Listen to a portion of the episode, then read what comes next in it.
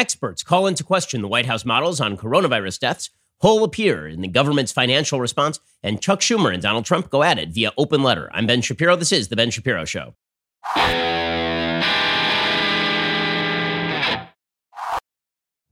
Today's show is sponsored by ExpressVPN. Don't let others track what you do. Keep yourself safe at expressvpn.com slash Ben. Alrighty, so as always, we begin with our coronavirus numbers update, because that's, of course, what everybody needs to know. Right now, the United States stands at just over 6,000 deaths from coronavirus. Yesterday was a day in which we lost, according to worldometers.info, which is the same as the Johns Hopkins map. All these stats are, are basically the same.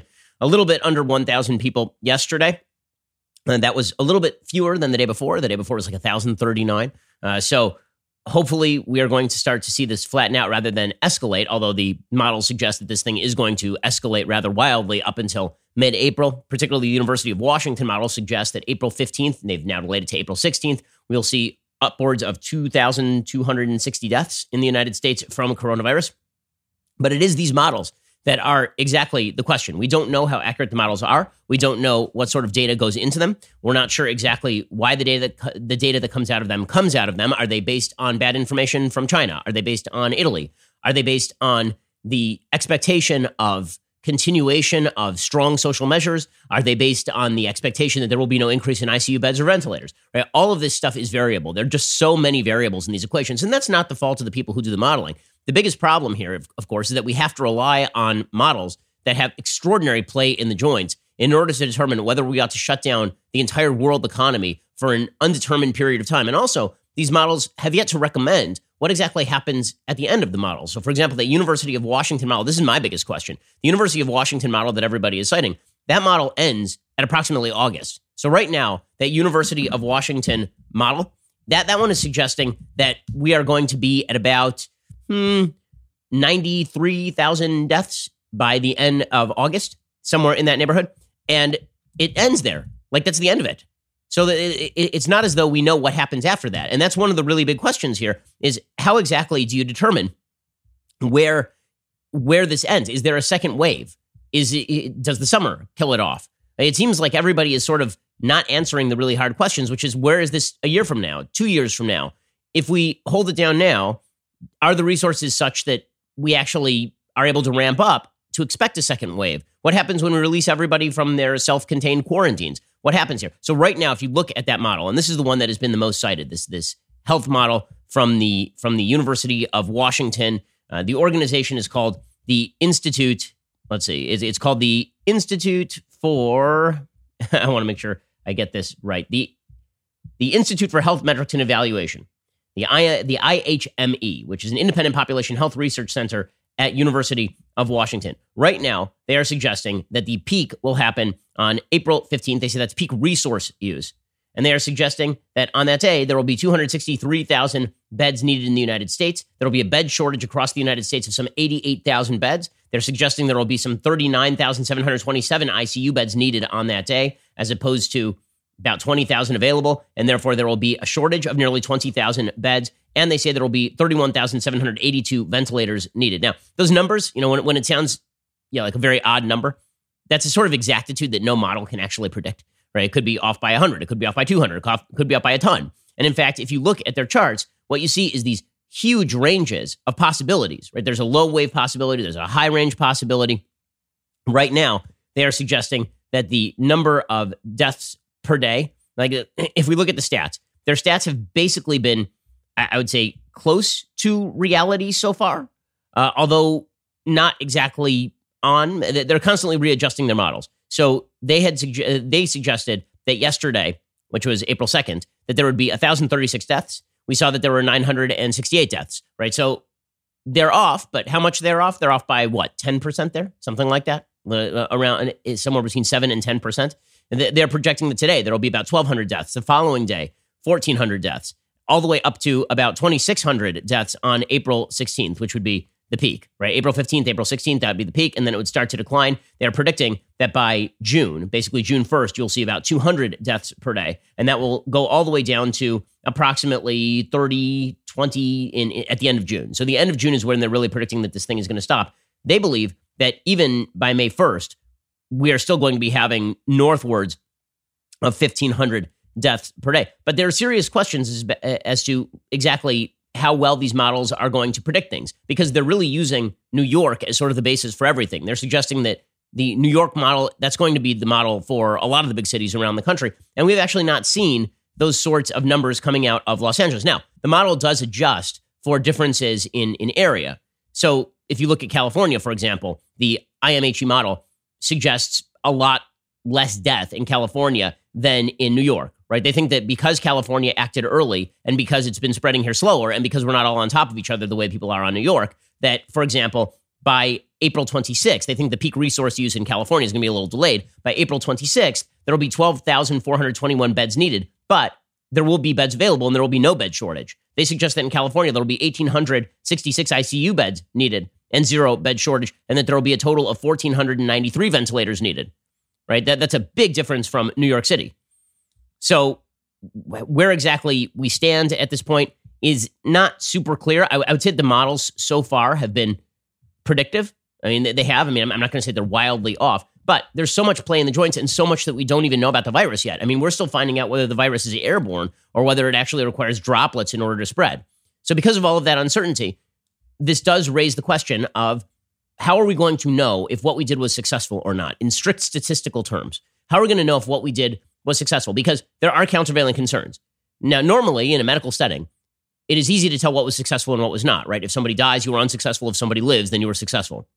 But in terms of what if the countervailing policy requires the destruction of 20 million jobs, which is now what economists are suggesting, that we're going to see 20 million lost jobs by April 12th, which is about the time when the United States is going to peak here. How many deaths forestalled and not even prevented, forestalled, right? Because we don't know what happens in the second wave. Again, this model only goes till August. How many deaths forestalled is worth losing 20 million jobs? Because there will be attendant poverty and death and and depression and mental health issues and all sorts of problems on the other end. That's not to suggest that what we're doing right now is wrong. It's to suggest that we have yet to hear any of the public health experts actually weigh in on how many deaths are likely to be prevented by the policy over the course of a year. Right? We kind of know how many deaths might be prevented over the course of the next three, four months if we do this right. Because if we don't do it right, then you end up with 500,000 deaths as opposed to 100,000 deaths, or you end up with a million deaths as opposed to 100,000 deaths. But I've yet to hear any of the public health officials suggest that they have any idea what's going to come in September. And the answer is they don't really know what's going to come in September. They don't know whether this thing is going to die off in the summer. There's just too much we don't know at this point. So one of the questions becomes when you have this level of uncertainty, what is the best policy? In case of uncertainty, do you lock everything down indefinitely? And when does indefinitely come to an end? Because if you lock everything down indefinitely, then the costs are being made manifest every single day, but the benefits are unprovable. And when I say unprovable, what I mean is that there is no way to verify how many lives are actually being saved because you can't see the countervailing statistic, right? I mean, it doesn't exist. It exists in a counterfactual, right? If we all went out and we did moderate social distancing, for example, all the young people went back to everybody over the age of 60 stayed home, everybody under the age of 60 was wearing a mask and social distancing. We don't actually know what that looks like because it's not happening. We know what's happening now, and we know what that looks like, but we don't know what would happen if we did the other thing. Right? This is one of the problems with trying to project this stuff into the future. And so with all these variables, what would be nice is if somebody from the public health profession would suggest we have a general idea of how many deaths are going to be saved or prevented over the course of the next year, including with the second wave, including with people going back out and, and engaging in moderate social distancing over the course of the next year, because you know for sure that the levels of death are going to lower if you lock everybody in their house for the next three months. For the next three months, they will lower, but you just don't know what's going to happen after that. The reason I bring all of this up is because there are serious questions that have to be asked right now, and, and especially for the next couple of weeks. I think everybody's on board for the next two weeks probably with the with the massive sort of lockdown that's taking place across the country. But as time progresses, as we are seeing from Europe, things get worse. Permanent changes happen. People lose their jobs permanently. And holes are already appearing in the government's response, financially speaking. So we're going to have to take a lot more seriously how we get out of this thing. What does this look like? And I need to hear from the public health experts what that looks like. It's not just enough for them to say, we're saving lives in the here and now. I know that's normally your job. I don't blame you that that's normally your job, but I need to hear what exactly this looks like on the other end if the economy tanks. I need to hear a mixture of policy prescriptions from people who are on the economic side and people who are on the public health side. I, I'm fully with you on prioritizing public health, but I've not even heard a metric of success yet. Like, what if, what if the countervailing stat is that 200,000 people would die if we did the moderate social distancing, but 120,000 people would die over the course of the next year if we didn't do if if we if we locked everybody up. Then the question becomes, okay, 80,000 lives lost in order to save 20 million jobs and, you know, maybe on the other end another 20,000, 30,000 suicides, maybe people falling into depression, right? These sort of stats, I'm not saying I know the stats. I don't know the stats. That's the point. I'm saying that if we're if we're supposed to hear from the experts, then it would be nice to hear from the experts. Instead, we're we're sort of getting a black box here in terms of all of the countervailing concerns. I'm not the only one asking this question. The Washington Post is asking this question today, and we're going to get to that in just one second. First, let's talk about the fact that you're spending an awful lot of time on the internet right now. You're not going to run out of TV shows, and you're going to not run out of time in the next month because you're going to be locked up in your house. So you're going to be using the internet an awful lot, and that means that this is like a hacker's paradise. If you're a hacker right now, is like your dream time. You just get to steal everybody's credit card number unless they are using ExpressVPN. ExpressVPN protects your privacy and security. Here is something that you might not know. You can also use ExpressVPN to even unlock movies and shows that are only available in other countries. This is not committing fraud or committing a crime or anything. It's just that if you don't know if if if the sites don't know where you are, then they can't actually lock you down by location. You could use this whole week to use ExpressVPN to binge Doctor Who on UK Netflix if you actually wanted to. It's actually pretty easy to do so. You can fire up your ExpressVPN app, you can change your location, and then you can watch whatever is available over there. Don't do anything illegal, guys. ExpressVPN hides your IP address, lets you control where you want sites to think you are located. If you love anime, then you can use ExpressVPN to access Japanese Netflix and be spirited away. It's not just Netflix. ExpressVPN works with any streaming service Hulu, BBC iPlayer, YouTube, you name it. There are hundreds of VPNs out there. The reason I use ExpressVPN to watch shows is it is indeed ridiculously fast. There's never any buffering or lag. You can stream in HD, no problem. ExpressVPN is also compatible with all of your devices, phones, media consoles, smart TVs, and more. So you can watch what you want on a personal device or on the big screen, screen wherever you are. If you visit my special link right now at expressvpn.com slash Ben, you can get an extra three months of ExpressVPN for free. Support the show, watch what you want, protect yourself with ExpressVPN at expressvpn.com slash Ben. Obviously, the protection of yourself is the thing I'm most worried about. ExpressVPN.com slash Ben. So as I say, the, the problem with the modeling is that modeling is inherently uncertain. And you heard this from Dr. Fauci, you heard this from Dr. Birx. But if modeling is all that we have to base our response on, then the question is going to be at what point do the models suggest that we can go back to work? At what point do the models suggest that the amounts of death that are going to be prevented over the course of the next year, not the next three months, over the course of the next year, are worthy of shutting down the entire world economy and shutting down the American economy to the tune of tens of millions of lost jobs and millions of lives wrecked. Okay, let's be frank about this. When people lose a job, the assumption is they're going to get another job. That may very well be true, but it also very, may very well be true that if you're a small business owner who piled all your savings into starting a restaurant and that restaurant just went away forever, okay, that is a that is a life that has been wrecked. If you are a person who had some savings and now you've lost your job and the stock market has been hit and you're forced to liquidate your stock in order to pay your bills, and the government response ain't coming for months. That is a life that has been wrecked. And to pretend that quality of life doesn't matter, that the only thing that matters are these sorts of projections is wrong. Uh, again, for the fourth time, I'm not calling for people to stop social distancing. I'm the one who's been pushing hardest for social distancing. I've been calling for social distancing since early March, just like everybody else when it became apparent that this crisis was actually a crisis. But the, I, I have not yet heard from the from experts sufficient to tell me what the metrics metrics of success look like. If you were running a business, you wouldn't accept this sort of this sort of compromise. If you were running a business, you wouldn't accept people coming in and saying, "We can forestall you hundreds of millions of dollars worth of savings." And you say, "How?" And they say, "We don't know."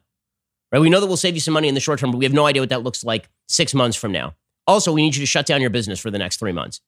It is going to be very difficult for anyone to explain based on this modeling that has been provided so far what anything looks like.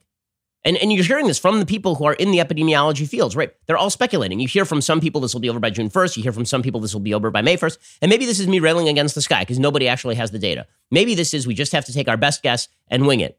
And again, I'm willing to do that for a set period of time. I'm not willing to do that indefinitely. And I don't think anyone is willing to do that indefinitely. I do not think that anyone is willing to lock themselves in their house until June 1st based on models that do not even tell us what happens after August 1st. Again, the IMHE model can be completely right, and it still tells us nothing about what happened September 1, which I find that hard to believe, but it is true.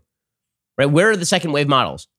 Maybe, again, we don't have information about what happens after that. What happens when there is no herd immunity and there is no vaccine? There's just not enough information out there, which is why every day that people are looking for a vaccine becomes more and more vital. Because bottom line is, without any sort of mitigating effects, without any sort of drugs that can mitigate the effects of this, without a buildup in ICU capacity or ventilator capacity, what exactly are we gaining here? Right? This is this is the point that I've been making all along. All we are doing is buying time for you not to get the virus. We are not buying time for you to never get the virus. We are buying time for you to not get the virus. So the question is, what happens on the other side when you do get the virus? Because the chances are very strong Then the fall, everybody is going to get the virus because we're going to be out and about and doing the things that we like to do. And even with the masks, the chances are pretty strong that I just can't imagine the American people walking around in October, seven months from now, wearing masks in public. I just don't think that the United States is not built for that. It's not the same thing as, as other cultures that may be for good and it may be for bad. And I'm not the only person asking this question. The Washington Post has a piece today that, that says experts and Trump's advisors doubt White House's 240,000 coronavirus deaths estimate. According to William Wan, Josh Dawsey, Ashley Parker, and Joel Achenbach, leading disease forecasters whose research the White House used to conclude 100,000 to 240,000 people will die nationwide from the coronavirus were mystified when they saw the administration's projection this week. The experts said they don't challenge the numbers' validity, but they have no idea how the White House arrived at them. I- am confused. How do you not challenge the validity, but you're but you have no idea how they arrived at them? That's basically them saying we don't know what the hell anybody's talking about. White House officials have refused to explain how they generated the figure. They have not provided the underlying data so others can assess its reliability or provided long term strategies to lower the death count. Some of President Trump's advisors have expressed doubts about the estimate, according to three White House officials who spoke on the condition of anonymity. There have been fierce debates inside the White House about its accuracy. At a task force meeting this week, Anthony Fauci told others there are too many variables at play in the pandemic to make the models reliable. He said, I've looked at all the models. I've spent a lot of time on the models. They don't tell you anything. You can't really rely upon models. Then what the hell are we talking about? I mean, seriously, you may as well just say, we have no idea how many people are going to die. We think it's a lot. Shut down the entire economy. And the reason they're not doing this, the reason they're not doing this is because they want you to rely on the quote unquote experts. Now, I'm fine with relying on people who know more about epidemiology than I do. I'm not challenging the inputs on the models. I'm not even challenging the models themselves. I'm saying the people who make the models are challenging the models. I'm saying the people who are who are creating the models understand that there's play in the joints. If you can't really rely upon the models, then again, just a question. How are you creating a metric of success? What's the metric of success? And the metric of success cannot be, you know, Governor Andrew Cuomo going out there and saying things like the metric of success is have we saved one life? Okay, that, that that's just ridiculous. That's not a public policy proposal. Lots of things would save one life. You know, banning cars would save one life. No one's talking about doing that. Keeping everybody home will certainly save some lives. The question is for how long? Who the people are who are going to get it? Does it buy us time to increase capacity? Is that time going to be useful? Right? None of these questions have really been asked. Robert Redfield, the director for the Centers for Disease Control and Prevention, and the VP's office have all similarly voiced doubts about the projection's accuracy. Jeffrey Shaman, a Columbia University epidemiologist whose models were cited by the White House, said his own work on the pandemic doesn't go far enough into the future to make predictions akin to the White House fatality forecast. So the models are only for the next few months. He says, We don't have a sense of what's going on in the here and now. We don't know what people will do in the future. We don't know if the virus is seasonal. The estimate apparently was a rushed affair, according to Marc Lipsitch, a leading epidemiologist and director for the Harvard University Center for Communicable Disease Dynamics. He said they contacted us on Tuesday. They asked for answers and feedback by Thursday. So they gave us 24 hours, and so we gave them a number. Other experts noted the White House didn't even explain the time period the death estimate supposedly captures. Is that just the few months or the year plus it will take to deploy a vaccine? Everything was presented on basically a single slide. Among epidemiologists, the estimates raised more questions than it answered, not just about methodology and accuracy, but also about purpose. The primary goal of such models usually is to allow authorities to game out scenarios, foresee challenges, create coherent long term strategy. Shaman said, I wish there were more of a concerted national plan. I wish it had started a month and a half ago, maybe two months ago. Natalie Dean, by, by, by the way, worth noting, back as of mid February, Dr. Fauci was out there publicly saying that he didn't think that the risk of mass infection in the United States was high. Natalie Dean, a biostatistician who is not involved in the White House effort but is working on coronavirus vaccine evaluation with the WHO, says the whole reason you create models is to help you make decisions, but you have to actually act on those projections and answers. Otherwise, the models are useless. Yes, but we are acting and we still don't know what the hell's in the models. I mean, like, we have no idea what exactly these models look like. Deborah Birx said the projection was based on five or six modelers, including from Imperial College in Britain, Harvard, Columbia, Northeastern universities. But two models appear to have been particularly influential. One was the Imperial College model that we've talked about before, which now suggests south of 20,000 deaths in the UK, thanks to strict social distancing. And even that, it's unclear from that model. Do they mean like social distancing and staying at home for a year? Because then it's not 20,000, then it's higher than 20,000. In the United States, the one that we've been using is that IMHE model that I was talking about. Apparently, Birx said that her task force initially reviewed the work of 12 models, then we went back to the drawing board for a week or two and worked from the ground up utilizing actual reporting of cases. It's the way we built HIV models, TB models, malaria models. When we finished, the other group that was working in parallel which we didn't know about, the IMHE model, gave its own estimate. They initially estimated deaths throughout the summer would total 38,000 to 162,000, which is a lower projection than many others and actually beneath the White House's own estimate. But because of the lower figures, experts believe it was a main source for the White House's best case scenario of 100,000 to 240,000 deaths. Meanwhile, the White House was appearing to rely on Imperial College for its worst case scenario, which estimated as as many as 2.2 million U.S. deaths if no action were taken, 1.1 million deaths if moderate mitigation strategies were adopted, and an unspecified number if drastic measures were taken. Well, unspecified number would be the big question right now. Like, that is the big question, is it not? Again, we don't know the time period. We do not. The, the IMHE models assumes that every single state is going to impose stay-at-home orders. Some states, including Alabama and Missouri, have not done that yet. It also assumes the entire country will maintain the restrictions until summer. Trump has extended the White House's restrictions until April 30th. He's made clear he wants to open this as soon as possible. Also, nobody knows exactly how far this extends. Again, the Washington Post making the same point that I'm making. You can look at the IMHE models yourself, they're online. You can see how far they extend. The answer is August. If the White House's projection covers only the next few months, like the IMHE model does, the true death toll will, almost, will almost certainly be larger because the US will probably see additional waves of COVID 19 until a vaccine is deployed. The IMHE was not based on what is usually called the susceptible infectious recovered model, which is a mathematical way to represent three different populations in an outbreak people vulnerable to infection, people who are infectious, and people who are gradually removed either by death or recovery. But the IMHE took a different model. It's a statistical model that takes the trending curves of death from China, for example, and fits that curve to emerging death data from cities and counties to predict what comes next. It's a valuable tool, but it's inherently optimistic because it assumes all states respond as swiftly as China, says, says a biostatistician at University of Florida. In an earlier interview this month, the head of the IMHE group, Christopher Murray, said his model was created for a different purpose from Imperial College. He said, We created our model to help hospitals plan how many beds they would need. The purpose of Imperial's model is to make people realize that government intervention is crucial and what would happen without that. Okay, so bottom line is nobody knows a damn thing. I mean, really, like we, we know things are bad. We know things will be worse if we if we leave our houses for the next three months. That's it. That's all we know. I've said all the things we know. We don't know what happens after that. We don't know what happens when you go back to work. We don't know if there's a second wave. We don't know if the summer kills this thing off. We don't know what the infection rate is. That's still a variable. We don't know what the fatal the case fatality rate is. That is still variable. We don't know anything. Okay, so the question is going to be when do we know enough to say people have to start getting back to work? When do we start to say that the least vulnerable members of our population should be going to work right now with the social distancing and, and with the masks? When do we know all of this? Because there are real time costs being incurred right now, and it ain't just money. There are real time costs being incurred right now. And I'd love to hear the public health experts explain a more wholesome view of what exactly success looks like. I understand what success looks like in the first wave. I'm with you. That's why I'm not saying get out and do things right now. I understand what success looks like. Stay home, follow the orders, give this a chance to work. But I want to know what the second wave looks like. Because if they are predicting that everybody is going to get this by the end of the year, basically, and they're not predicting and they're not making that prediction available to the public because they know that if they tell us we're all going to get infected by the end of the year, we're going to go out right now? And if in fact there is such a thing as herd immunity, and if in fact what we're doing is lowering the curve but not lowering the number of deaths over time, because for example, we actually don't have ICU capacity or ventilator capacity and we're not going to ramp those up strongly enough, then we have to consider what exactly are the costs and rewards of particular policies. What happens if we all go back, if we start going back to work? Not all go back to work. What happens if we start going back to work May 1st? What happens if we start going back to work June 1st? What happens if we start going back to work July 1st? What if there is no work July 1st? What if uh, what if we're out there? What if what if we start seeing riots and breakdowns like we're starting to see in Europe right now? These are actual concerns, people. We're living in a real time, real world scenario. This is not all modeling in labs.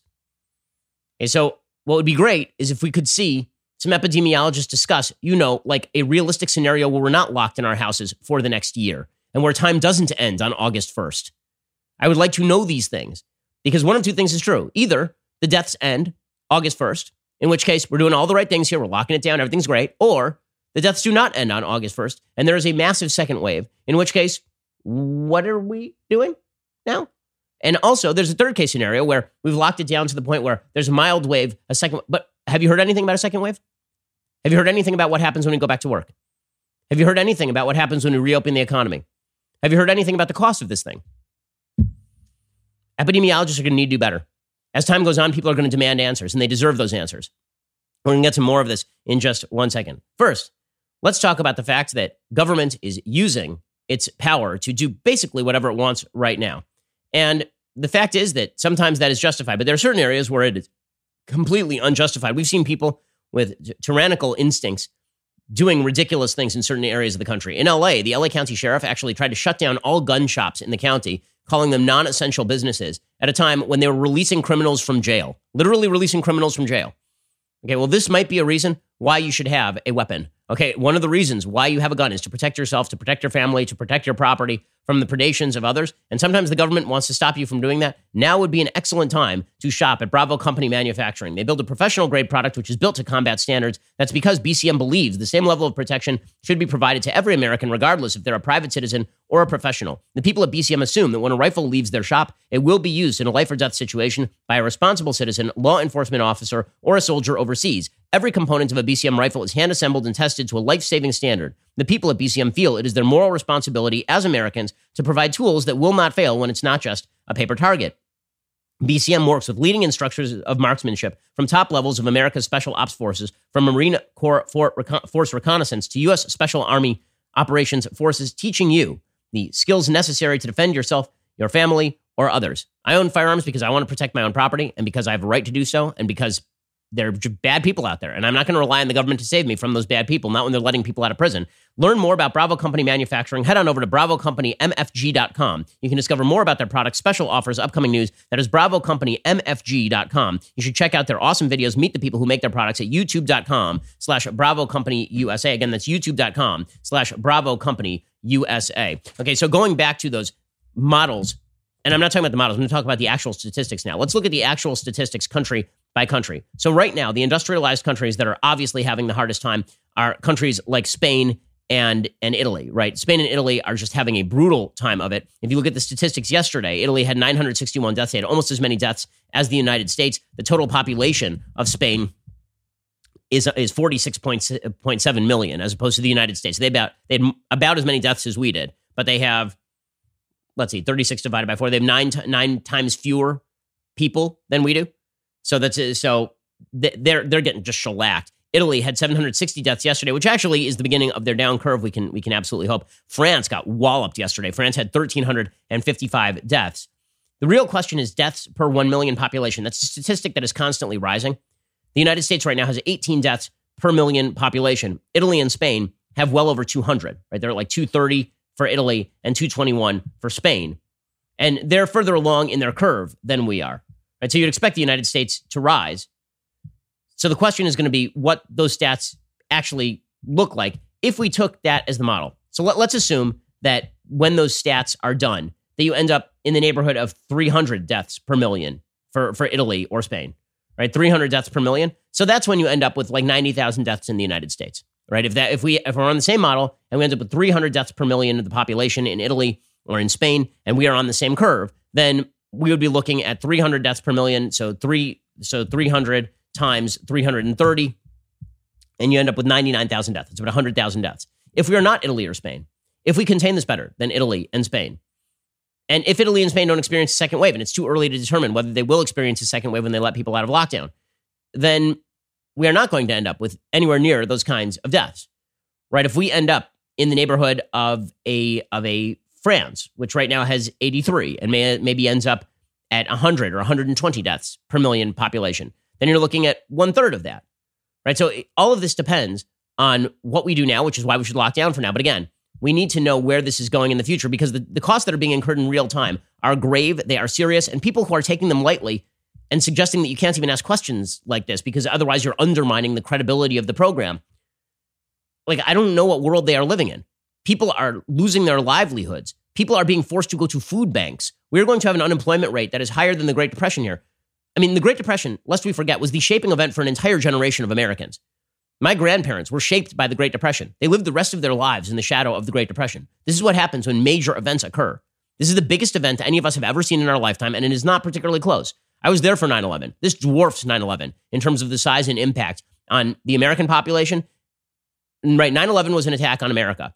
And then we took measures to protect ourselves. And those measures at the time were considered extraordinarily restrictive, right? We had FISA warrants and we had data gathering and we had some new surveillance electronically and we had the TSA patting us down. And I remember all the controversy over these things. Oh my God, the TSA is patting us down. Now imagine a world where the government had said, you're going to stay in your house for the next three months. Okay, that, that's what we have right now. So to pretend that we can't take into account the costs of this of this program, it's ridiculous. We, we ought to be taking into account the cost of the program. I'm not pretending I know the answers, but the problem is I'm not sure anybody else knows the answers either. And I want to hear some honest accounting from the people in power in the Trump administration, in the epidemiological models. I want to hear what they have to say. I keep hitting the same point here. We don't have enough data. And some people are saying that's an excuse for us never to, to take any action but to stay at home. What I'm saying is when the costs are being racked up in real time, you better damn well come up with the data, the data fast or people are just going to start ignoring you. Seriously. Like either the estimates roll in and they happen to be particularly accurate and there are new estimates made as to what happens after we all go back to work, or people are just going to go back to work because that is the way that human beings operate. Right, right now, according to Reuters, the economic crisis spawned by the coronavirus pandemic has produced a wave of grim US data with likely more to come as millions lose jobs, businesses shutter, and spending stops. At some point, the bottom will be reached. Given how fast the situation has developed, judging when that happens in real time will prove challenging for economists who usually depend on monthly, quarterly, or yearly trends and data to judge the state of the business cycle. The coronavirus outbreak is not a business cycle event. Perhaps it's a once in a century health crisis where normal choices about where to go and what to spend are influenced by a combination of fear and government edict. But it's unclear exactly how bad this is going to get. Apparently, the estimates are now suggesting that we are going to end up with like 20 million lost jobs by April 12th. Okay, in a second, we are going to get to the White House recommendations, where we go from here. And again, it seems like everybody is focused on like what we do today, and that's fine. We should focus on what we do today. I've been giving advice to people on what to do today. I've been very stringently recommending that everybody follow the law and not only follow the law, but take extra measures, right? I've been recommending masks since probably a week ago, right? A week and a half ago. But they had, honest to God, they had better start setting some actual estimates as to how many people are going to die a year out before we have the vaccine developed if we stay in, if we do not stay in. We need to start making some, some serious data driven choices here, not simply things are bad, stay home. That's not going to be enough. Not when you're looking at, in Europe, they're looking to break apart of the EU. Like you may not like the EU, that's fine. But that is a pretty massive change. They're talking about the entire European Union splitting right now. Why? Because every country is now shutting its borders. They're talking about total government control of economies in Europe. There's massive rioting in southern Italy right now because supply chains have been broken and because the government has locked everything down. This is not sustainable. It is not sustainable. Everyone knows it's not sustainable, by the way. Ask Fauci, ask Birx. Everyone knows this is unsustainable. The only question is how long we can sustain it. And the other question is how long we should sustain it. And nobody has yet said how long we should sustain it. If you ask public health experts, when do we get to go back to work? They they uh, and I've asked if you listen to my radio show, I've asked like two a day for the last three weeks, basically. When do we all get, get to go back to work? Some people will say May first. What does that look like? Well, we don't know. We'll tranche it out. Well, when do we all get to go back to work? Are there going to be ball games in September? Are there going to be ball games in August? What happens with the second wave? We have no idea. Okay, operating on the basis of incomplete data with real time costs, that is a thing we are doing right now. And let's not pretend they're not real time costs or that it's bad to recommend the real time costs. Okay, in just a second, we're going to get to what the what the White House is recommending at this time, and we're going to talk about the uh, a couple of, of just botched media hits. I mean, really botched media hits on the Trump administration. We'll get to all of that in a second. By the way, one of the reasons that I'm I'm you know sounding the alarm with regard to the economy is because despite all the talk of of the government response being just wonderful and tr- tremendous, there's a report out today that some people could wait 20 weeks to receive checks. 20 weeks until August. We've been told the model doesn't even extend past August. So if you're if you're not if you don't have a check coming until August, how the hell do you expect people are going to survive? You think people are just going to sit home and not go to a job that they've been furloughed from? That they are not going to go back and reopen their business when there's no check in the mail? Is that what you would expect here? The small business lending program is chaos. Nobody knows exactly what the standards are. Banks are not lending same day. They're not. I'm talking to small business owners. They were told by the administration and by Congress that this thing was going to be open and ready to go. It is not open. It is not ready to go. Okay, as government proves itself incompetent on virtually every level except punishing you when you go outside, there's going to be a lot of blowback from this. Again, we can st- good for people for paying attention to the orders right now. Do I think that this is going to maintain till May with no money in the mail and the food banks running out of food and nobody having the money to give enough charity to sustain the food banks as the government forcibly shuts down an entire economy? Uh, I, I do not think that is the case. Something is going to have to change. Okay, we're going to get to more of this in just one second. First, you ought to head over right now to dailywire.com. Why? Well, it is that glorious time of the week when I give a shout out to a Daily Wire subscriber. Today, it is Atlas Dynamics on Instagram who appreciates perfection when they see it and sets the record straight on Norway. In this picture, Atlas has the world's greatest beverage vessel sitting next to their computer, displaying the blueprints of what appears to be a knife design they're working on. The post caption, the post caption reads, "Can't deny the awesomeness of this legendary tumbler. Enjoying homeschool office with my brand spanking new ultimate drinking vessel and working through my exam day by day. Thank you so much, Real Daily Wire and official Ben Shapiro for keeping my day awesome in not socialist Norway. Hashtag legendary coffee. Hashtag never socialist. Hashtag leftist tears. Hashtag home office. Hashtag leftist tears tumbler. Awesome. Hopefully Bernie Sanders is watching and will take note while he's eating his pudding. Also, if you have not yet had a chance to see some of our new content called All Access Live, you should head over to dailywire.com and check it out. Jeremy Boring and I kicked it off a few weeks ago. All of our other hosts have done live streams over at dailywire.com. We'll continue all this week at 8 p.m. Eastern, 5 p.m. Pacific. All Access Live is a lot more relaxed than our normal programming. It's less focused on bringing you news and information, more about hanging out with you at the end of a long day since we're all isolated anyway. The show is intended for All Access members long term, but for now, we're opening up to all of our members because you're part of the community. Please let us know what you think of it. If you're around at 8 p.m. Eastern, 5 p.m. Pacific tonight, join us on the All Access Live show over at dailywire.com. You're listening to the largest, fastest growing conservative podcast and radio show in the nation.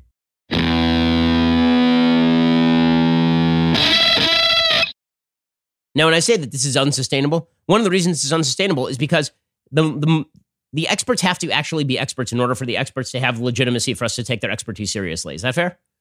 That if the experts don't know all that much, it's very difficult to take all the experts super seriously.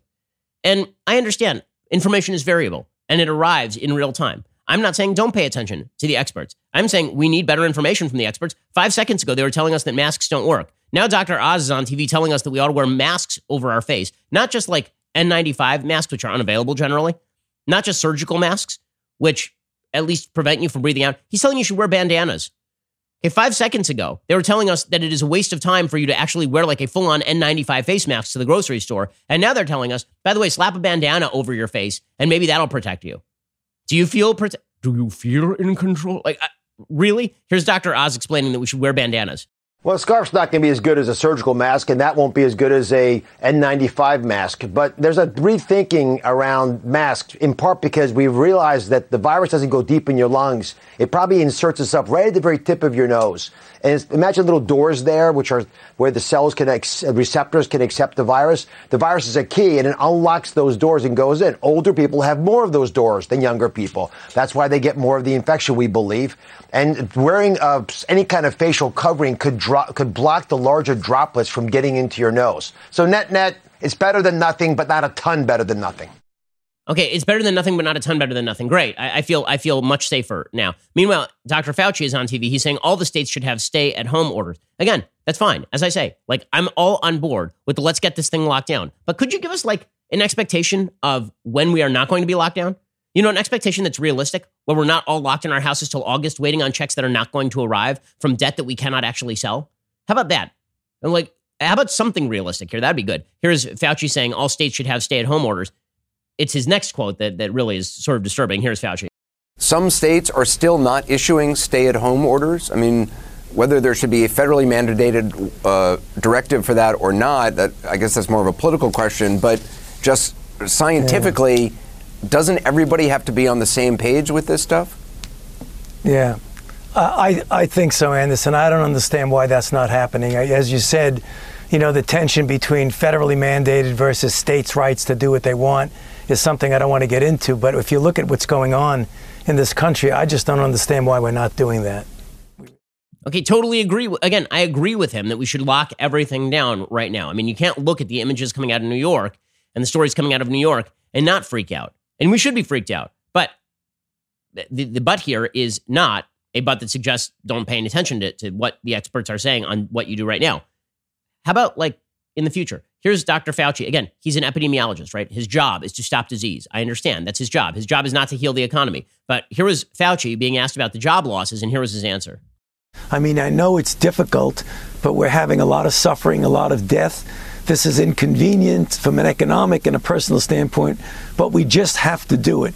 That is our major weapon against this virus right now. Yeah. We don't have a vaccine that's deployable. This is the only thing we have it's it's inconvenient. Okay, it's not, it's a little more than inconvenient if you lose your business and you lose your job. Like, uh, can can we at least not dismiss the concerns of people who are losing their entire livelihoods and are going to food banks for the first time in their lives, and we hope the only time in their lives? Can we at least not dismiss that? And can we hear somebody? Why will no one in the media ask? I swear to God, no one in the media will ask simple questions of the epidemiologist, like what happens in a second wave? Have you even gamed for this? How many deaths are going to be prevented in the second wave? Are we ramping up our ICU and ventilator capacity such that when there is a second wave in the fall, which literally everybody expects because we're seeing it in Asia, when that happens, do you expect that there will be a number of deaths prevented? How many deaths will actually be prevented? Not over the course of the next three months, which you've modeled and I get and I agree with, over the course of the next year, because that's what we're talking about until a vaccine is developed, right? That is the actual stop point. Once a vaccine is developed, that's as good as it's going to get. There is no better than it gets at that point. They're saying that's 12 to 18 months. So the question is, what happens between August of this year and August of next year, right? Because they're talking 12 to 18 months. Let's take the longer end of that. Let's say it takes 18 months to fully develop, test, and distribute a vaccine. So you're talking about from March, which is when this started, to September of next year. So don't give me models only that stop at August. I want to know what happens after that. And I want to know how many lives are saved by all of us staying home and wrecking the economy over the course of 18 months, not over the course of three months. I get over the course of three months. I'm with you over the course of three months. Okay, uh, again, the, the, the information that's coming out, even from people I trust and like, is so vague and conflicting. So Dr. Birx, she says lots of people are asymptomatic. And so we have to follow the guidelines. Okay, and they're going to be asymptomatic when we all go back to work, also. Right? Like, they're not going to stop being asymptomatic. What's the plan, guys? What's the plan? We all believe that there's a greater proportion of people who are asymptomatic than recognized. And again, that may correspond with age, with greater number of asymptomatic cases in people under 40. And so both severity of disease increases in, with age, but asymptomatic potential may also decrease with age so that it's more in the younger age groups. And so we believe that there could be significant transmission from asymptomatic individuals. Okay, that all of that's true, and it's going to remain true when we all go back to work, presumably. I'll tell you what's unsustainable is some of these recommendations. So the New Jersey governor, uh, Murphy, he came out yesterday. He suggests that you're supposed to socially distance inside your own house. Like, I'm sorry, that that's not only is that not sustainable, that's not anything anyone is going to do now. Okay, it's not going to happen now. I have three children. What the hell am I supposed to do with them? Am I supposed to take my month old baby, shove her in the other room, be like, sorry, kid, I'm social distancing right now? Am I supposed to take my my six year old who came down with the flu and be like, you know what? I'm gonna be over here. You take care of yourself. Here's a barf bucket and some Tylenol. Enjoy. You can't. What are you even talking about? This is not. This is not realistic advice. You can't socially distance from people who are in your own house. What are? No. The answer is no. There's going to come a, a point where human beings just say no. And I'm willing to put that point off as far as possible if you show me what the models say about how many deaths we are preventing one year from now, not three months from now, not four months from now, not six months from now, a year from now. I'm willing to do it now while you develop those models. Just tell me you're developing the freaking models. Just tell me that you're going to know sometime in the future how many lives we're saving here. Because the costs are happening now. The costs are happening right now in real time. And we all know this. And anybody who just says, don't worry about tomorrow, is not worrying about the people who are suffering now. I'm worried about the people who are dying now, and I'm worried about the people who are losing their jobs now and losing their businesses now and losing their livelihoods and watching their dreams destroyed right now. I'm worried about all of those people. We should all be worried about all of those people. By the way, all of those people are still going to work. Okay, let's just be real about this. There are a lot of people out there, like for people who pretend that the that everybody has the luxury of staying home during this thing. They don't. There are a lot of people, particularly people who are working low wage jobs, right? The people who the left says that people on the right don't care about. Those people are still going to work because they do not have a choice. Are they supposed to stay home and receive no check from the government until August? Is that the plan? Let me show you a picture. This is a picture yesterday from New York. Okay, New York is the epicenter of this thing. Okay, so this was this was put out yesterday. This tweet by Yashar Ali. Okay, this is put out by ABC 7 New York. Quote, this is the number two train at about 6 p.m. Thursday evening in a photo provided to Eyewitness News by Progressive's Action Twitter account. The MTA says it's running as many trains as it can, but has been hobbled because of crews that are out sick or, sick or quarantined. Public health officials have said social distancing is the key to slowing the spread of the deadly COVID 19. New York remains the hardest hit place in the nation. This is the number two, number two train, April 2nd, 6 p.m. Um, that ain't social distancing, gang. That is mostly young minority people who I assume are coming back from their jobs at 6 p.m., who are working, I assume, who are going to their jobs because they don't have the luxury of being members of the media who get to sit at home and broadcast. Those are people who have to work jobs. Like, we're just not being realistic about any of this stuff. We're not. I want the social distancing as much as you. I want this over as fast as possible. I want everybody to lock down as fast as possible so it is over as fast as possible. All I want you to tell me is that it will be over when it's over. And no one can tell me it's going to be over when it's over. Like nobody will. T- and and you're again, we're seeing real time, real time costs to this in Europe. The entire European Union may break apart over this thing. Now you may not like the European Union, but that's a pretty major thing, is it not? That's a pretty significant countervailing concern, is it not? Meanwhile, the media is doing yeoman's work in misinforming people. So the, the New York Times has a piece today titled The 1,000 Bed Comfort was supposed to aid New York. It has 20 patients. It's a joke, said a top hospital executive whose facilities are packed with coronavirus patients. Um, note to, to the media the comfort was never supposed to house people with coronavirus. Why? Because, well, let's see, what happens when you have a ship? Let's call it a Diamond Princess cruise ship. And you put people with coronavirus on a contained area within a ship. What, what happens on that, on that cruise ship? Well, it turns out everybody gets coronavirus, you idiots. The entire thing was designed to provide additional hospital beds, not ICU beds, not coronavirus beds. It was designed to increase the number of hospital beds available. Do you think the hotels in New York are being made over for ICUs and for ventilators? That's not what's happening. Nonetheless, the New York Times reports Michael Schwirtz reporting such were the expectations for the Navy hospital ship USNS Comfort that when it chugged into New York Harbor this week, throngs of people momentarily forgetting the strictures of social distancing crammed together along Manhattan's west side to catch a glimpse. On Thursday, the huge white vessel, which officials had promised would bring succor to a city on the brink, sat mostly empty, infuriating executives at local hospitals. The ship's 1,000 beds are largely unused. Its 1,200 member crew, mostly idle. Only 20 patients had been transferred to the ship. If I'm blunt about it, it's a joke, said Michael Dowling, the head of Northwell Health, New York's largest hospital system. Everyone can say thank you for putting up these wonderful places and opening up these cavernous halls, but we're in a crisis here. We're on a battlefield. Okay, well, the Javits Center is open. The Samaritan's Purse Hospital in Central Park is open, and so is the USS Mercy, and it wasn't meant for people with coronavirus. That's not what it was designed to do. So excellent media coverage there. Also, in other excellent media coverage, the media are going nuts over the story of a commander of an aircraft carrier who was removed for a poor judgment because he publicly suggested that the entire aircraft carrier should be taken out of commission. The, the commanding officer was a guy named Captain Brett Crozier. He was relieved of command by Carrier Strike Group Commander Rear Admiral Stuart Baker. This was announced during a Pentagon press briefing. Why? Because he showed poor judgment because he warned he wrote a public memo warning Navy leadership that decisive action was needed to save the lives of the ship's crew.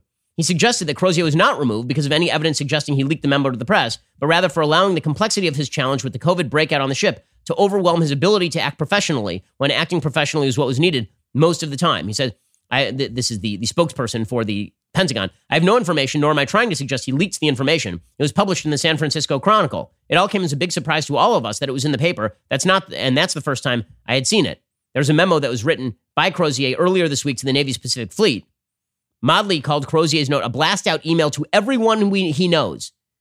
Okay, so the guy wasn't fired for saying that bad things are happening on the ship and we need to do something about it. He was fired because he broke chain of command by emailing apparently literal quote everyone he knows saying that a full on battle carrier should be taken out of commission.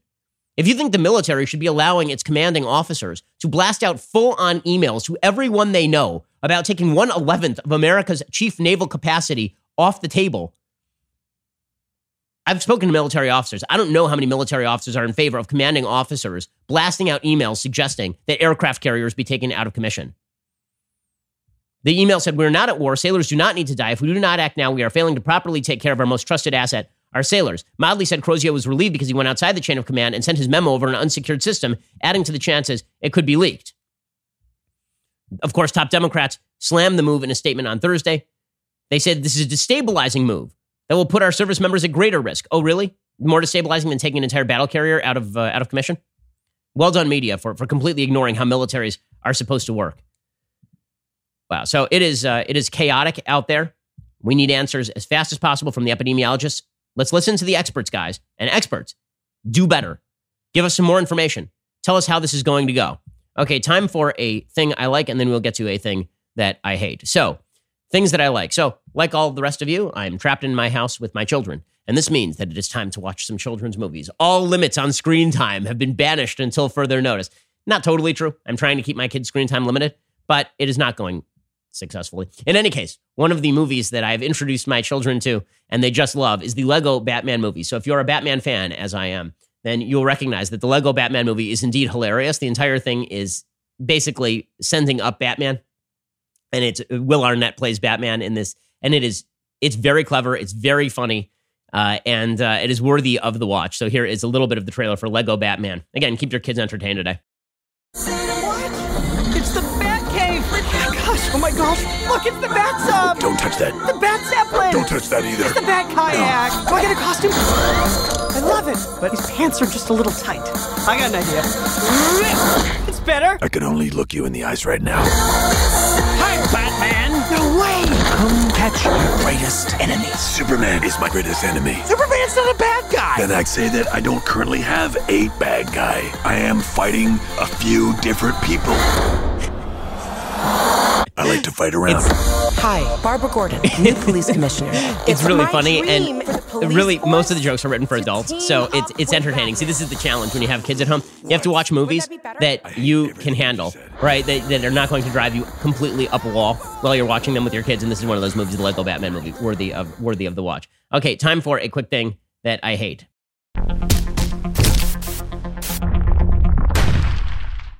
Alrighty, so the there was a big fight that broke out between President Trump and Chuck Schumer yesterday. President Trump was railing against what he calls a partisan witch hunt. Democrats are already looking to investigate the Trump administration for their response to coronavirus because it's not like we're in the middle of the thing right now and trying to scramble to get this thing together. What we really need is a is a partisan attack on the administration without looking back, you know, as I did yesterday on the program at length, the last 15, 20 years at the shortages and the inability to to develop ventilators and develop mass capacity and the failures at every level inside the government to develop any sort of models that, that actually worked here and the failures of the CDC and the FDA. No, it was going to be all about Trump. So yesterday, President Trump went off on the partisan investigations. He is not wrong about this. He is correct about this. Now is not the time to be announcing partisan investigations. And by the way, when an investigation is done, as I say, unless it looks a lot like the 9/11 Commission, which basically say, which basically says government sucks at everything and they sucked here too, then it's not being honest. Anyway, here is Trump going off on the on the Democrats for for politicizing this stuff right now. I want to remind everyone here in our nation's capital, especially in Congress, that this is not the time for politics, endless partisan investigations. Here we go again. Have already done extraordinary damage to our country in recent years. You see what happens? It's uh, witch hunt after witch hunt after witch hunt.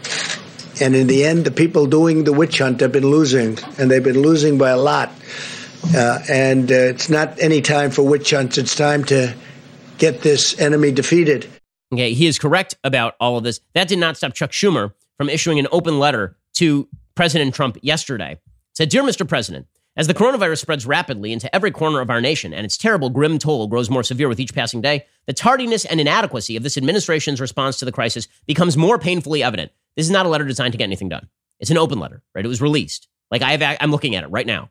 Well documented shortages of protective equipment, tests, medical supplies are now beyond acute in my home state of New York and other hard hit areas, and similar shortages are expected soon in many other parts of the country. While companies that volunteer to produce ventilators and PPE are to be commended and are appreciated, America cannot rely on a patchwork of uncoordinated voluntary efforts to combat the awful magnitude of this pandemic. It's long past time for your administration to designate a senior military official to fix this urgent problem.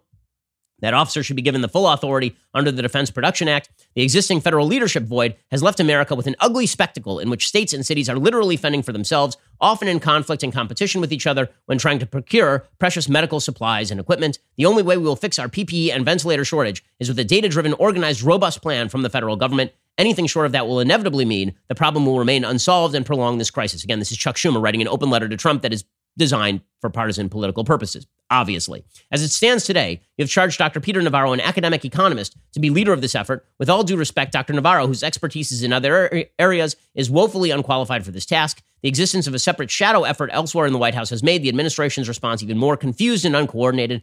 As you know, there are many logistics professionals in the United States military. It must be pointed out that while you continue to dismiss the Defense Production Act as not being needed, it is clear the capacity of American interests has not yet been fully harnessed, either in prioritizing and allocating urgently needed medical supplies and equipment, in rapidly expanding domestic manufacturing efforts to produce them, or in providing certainty to manufacturers through purchase orders, purchase guarantees, or other mechanisms that the U.S. will use and distribute all of the medical equipment and supplies they can produce. This is a matter of the utmost urgency for the health of every American. Regrettably, our national response is far behind where it should be, but by acting now, there's still time to help protect our medical professionals, reduce suffering, and save lives. Sincerely, Charles Schumer. Yes, I'm sure it's very sincere. So, President Trump gets this letter, and um, and he responds. And President Trump's response is uh, absolutely vicious. That's the only way to put it, and well deserved. Totally well deserved. Because I'm sorry, that sort of grandstanding is that useful? Really, is that useful right now? Like we're all fairly well aware, given the media reports and what governors are saying. Cuomo's doing a presser on this every day and being lauded by the media for it. And do, do you really think that the federal government is sitting there going, "Oh well, I guess you know, I I I guess people are just going to have to die. I mean, we're just not going to try here." Everyone's doing their best. Everyone is obviously doing their best. The government sucks at things. Welcome to the nature of government. Welcome to government. Okay, so President Trump writes back an open letter to Schumer. And you can tell when Trump writes the letter himself, he wrote this one himself. Right? He had like one aide in the room and he basically dictated and the person spell checked it. Here was what Trump wrote. He wrote, Dear Senator Schumer, thank you for your Democrat public relations letter and incorrect sound bites, which are wrong in every way.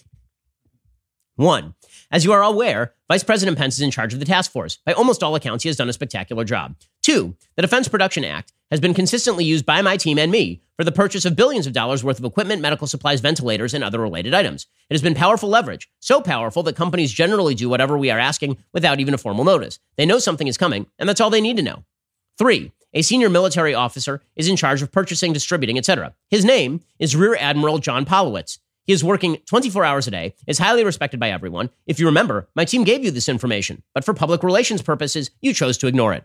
Four, we have given New York many things, including hospitals, medical centers, medical supplies, record numbers of ventilators, and more. You should have had New York much better prepared than you did. As Dr. Fauci and Dr. Birx said yesterday, New York was very late in its fight against the virus. As you are aware, the federal government is merely a backup for state governments. Unfortunately, your state needed far more of a backup than most others. And then Trump really gets going. He says, if you spent less time on your ridiculous impeachment hoax, which went haplessly on forever and ended up going nowhere except increasing my poll numbers, and instead focusing on helping the people of New York, New York would not have been so completely unprepared for the invisible enemy. No wonder AOC and others are thinking about running against you in the primary. If they did, they would likely win. Fortunately, we have been working with your state and city governments, Governor Andrew Cuomo and Mayor Bill de Blasio, to get the job done. You have been missing in action, except when it comes to the press. While you have stated that you don't like Andrew Cuomo, you ought to start working alongside him for the good of all New Yorkers. I've known you for many years, but I never knew how bad a senator you are for the state of New York until I became president. If you have any questions, please do not hesitate to call, or in the alternative, call Rear Admiral Polowitz. Sincerely, Donald J. Trump. So I have a question. Is any of this like uh, useful right now? Like uh, any of it? I, I will admit that Trump's letter is super funny and well deserved because Schumer is in. Uh, my favorite thing was Schumer's response to this. So Schumer responds to this. I'm appalled, appalled. President Trump sending this very. You started it, dude. You sent an open letter saying that the federal response is inadequate and blah, blah accomplishing nothing except grandstanding. And I was like, I can't believe the president wrote me a mean letter. Oh, oh, the pearl clutching. Uh, honestly, honest to God, just shut up. Just ridiculous. Is any of this doing any? Like, people are dying. 20 million people are going to lose their jobs by the end of next week, probably. You want to shut up about your, your little partisan petty feud right now and, like, you know, get crap done? You know, not like green initiatives, which Chuck Schumer recommended yesterday, by the way. Chuck Schumer was like, oh, you know what we should do? We should, we should build windmills. God, they, you want these people in charge of your life? Seriously. Like, I understand we need government right now to do things. They're doing it, but they suck at it. They're not even getting the checks out till September. They're trying to shove windmills and, and diversity quotas into $2 trillion packages. You want these people in charge of your life when all this is over? I keep hearing that this is a movement. We're getting now uh, America going to come out of this ready for more big government. If you come out of this ready for more big government, you have lost your damn mind. You have lost your mind. When you come out of this, the first thing you should be saying is get the government the hell away from me for as long as possible and as fast as possible and get their asses in gear when it comes to preparing for black swan events. And that's their main job. Okay, but here's Chuck Schumer pretending to be very appalled about President Trump being mean to him after he sent an open letter calling Trump an incompetent buffoon. I spoke right. to the president late this afternoon and explained it, and the result is this letter. And so uh, I'm just appalled. You know, I'd say to the president, just stop the pettiness. Um, people are dying. And so, President Trump, we need leadership. We need to get the job done. Stop the pettiness. Let's get it done. Let's roll so, up our sleeves. Yeah. I sent the letter with the best of intentions, trying to improve a very bad situation. Oh, oh, that was it. With the best of intentions, you sent a public letter a public letter. You know what you could do? Pick up the phone. You said you talked to Trump yesterday. Weird. Did you do it by open letter? Or did you call him up on the phone? You know, this device that we've had for well over a century at this point. You know, this device that you pick up your phone and you talk to the person and then there's no written record of it. And also you can talk to the person directly without, you know, releasing it to millions of people at the same time. Eh, Unbelievable. Unbelievable. Okay, so one other thing that I hate that I'd be remiss in in not mentioning today. So we were told very early on that this, and, and I have abided by the opinion of the experts all along the way here. We've been told very early on that this was not in any way developed, this coronavirus was not developed in any way by a Chinese laboratory. Okay, now, now there's a piece by David Ignatius in the Washington Post talking about the possibility that, um, by the way, maybe this leaked from a Chinese laboratory. Whoops, whoops. David Ignatius, again, not me, David Ignatius, the Washington Post. He says the story of how novel coronavirus emerged in Wuhan, China, has produced a nasty propaganda battle between the US and China. The two sides have traded some of the sharpest charges made between two nations since the Soviet Union in 1985 falsely accused the CIA of manufacturing AIDS. U.S. intelligence officials don't think the pandemic was caused by deliberate wrongdoing. The outbreak that has now swept the world instead began with a simpler story, albeit one with tragic consequences. The prime suspect is natural transmission from bats to humans, perhaps through unsanitary markets. But scientists don't rule out that an accident at a research laboratory in Wuhan might have spread a deadly bat virus that had been collected for scientific study. Okay, now I'm old enough to remember when Tom Cotton was ripped for suggesting that there might be information that maybe this is what happened. He said, I can't confirm this is what happened. I'm not saying I know this is what happened. I'm not saying the data support this is what happened, but there have been some pretty strong rumors coming out of China that this may have been something that happened. Right? Good science, bad safety is how Senator Tom Cotton put his theory in a February 16th tweet. He ranked such a breach or natural transmission as more likely than the two extreme possibilities an accidental leak of an engineered bioweapon or a deliberate release. Cotton's earlier loose talk about bioweapons set off a furor back when it first raised it in late January and called the outbreak worse than Chernobyl. Trump and Pompeo added the bio to the bio last month, describing the coronavirus as the Chinese virus and the Wuhan virus. Of course, that was not a problem. This was developed, I mean, not developed, but obviously allowed to disseminate by the Chinese government, lied about by the Chinese government, lied to the WHO. The Chinese government is solely responsible for this. If we're all going to be forced to wear face masks, by the way, like if we all have to wear face masks, I really want to put out one at Daily Wire that just says on the face mask, F communism, because this is the communist virus. China dished wild, irresponsible allegations of its own, says David Ignatius. On March 12th, Chinese Foreign Ministry spokesperson Lijian Zhao charged it might be the U.S. Army who brought the epidemic to Wuhan. He retweeted an article that claimed that the U.S. troops might have spread the virus when they attended the World Military Games in Wuhan in October of 2019. China retreated on March 22nd when ambassador to the U.S. Cui Tiankai told Axios that such rumors were crazy on both sides. To be clear, U.S. intelligence officials think there's no evidence that the coronavirus was created in a laboratory as a potential bioweapon. Solid scientific research shows it wasn't engineered by humor, humans and that it originated in bats, but it is unclear how the outbreak occurred in the first place. What's increasingly clear is that the initial origin story that the virus was spread by people who ate the bats at the Huanan seafood market in Wuhan is shaky. Hmm. Scientists have now identified the culprit as a bat coronavirus through genetic sequencing. Bats were not sold at the seafood market, although that market could have sold animals that had contact with bats. The Lancet noted in a January study the first COVID 19 case in Wuhan had no connection to the seafood market at all. There's a competing theory that scientists have been puzzling about for weeks, says David Ignatius. Less than 300 yards from the seafood market is the Wuhan branch of the Chinese Center for Disease Control and Prevention. Researchers from that facility and the nearby Wuhan Institute of Virology have posted articles about collecting bat coronaviruses from around China for study to prevent future illnesses. Did one of those samples lead or was hazardous leak or was hazardous waste deposited in a place where it could spread? Richard Ebright, Rutgers microbiologist, said the first human infection could have occurred as a natural accident, but Ebright cautioned it could also have occurred as a lab accident with an accidental infection of a laboratory worker. So this doesn't mean they militarized the, the virus. But there was a Chinese study that was curiously withdrawn in ResearchGate. It was a brief article by Botao Zhao and Li Zhao from Guangzhou's South China University of Technology. I apologize for the mispronunciations. In addition to the origins of natural recombination and intermediate host, the killer coronavirus probably originated from a lab in Wuhan. Safety level may need to be reinforced in high risk biohazardous laboratories. So then it is a complete government failure. Right? Then it is not even the government didn't lock it down in Wuhan. The labs are run by the Chinese government in Wuhan. There are no private labs in China, as far as I'm aware. Okay, so that means that th- it's a communist country. That means this is purely and simply Chernobyl. Right? They didn't mean for it to happen, and it did happen. And people were punished basically publicly for talking about it. Pretty well done. Democracy dies in darkness. Tom Cotton's bad for even mentioning this possibility. And oh, by the way, it's also maybe the most likely possibility now.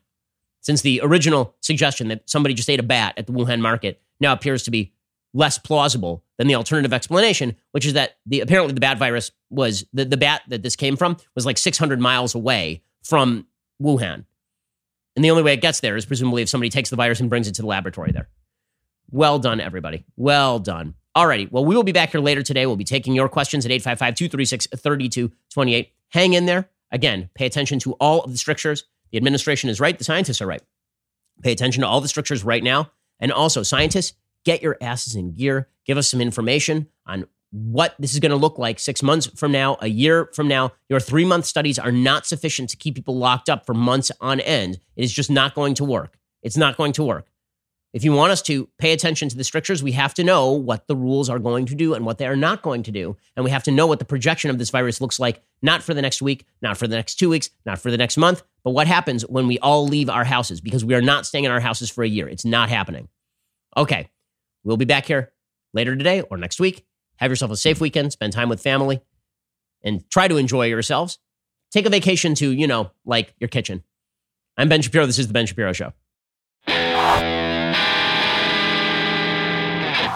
If you enjoyed this episode, don't forget to subscribe. And if you want to help spread the word, please give us a five star review and tell your friends to subscribe too. We're available on Apple Podcasts, Spotify, and wherever you listen to podcasts. Also, be sure to check out the other Daily Wire podcasts, including The Andrew Klavan Show, The Michael Knowles Show, and The Matt Walsh Show. Thanks for listening. The Ben Shapiro Show is produced by Colton Haas, directed by Mike Joyner, executive producer Jeremy Boring, supervising producer Mathis Glover and Robert Sterling, assistant director Pavel Wydowski, technical producer Austin Stevens, playback and media operated by Nick Sheehan, associate producer Katie Swinnerton, edited by Adam Sayevitz.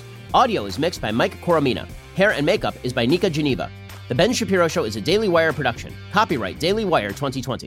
You know, the Matt Walsh Show, it's not just another show about, about politics. I think there are enough of those already out there. We talk about culture because culture drives politics and it drives everything else. So my main focuses are life, family, faith. Those are fundamental, and that's what this show is about. I hope you'll give it a listen.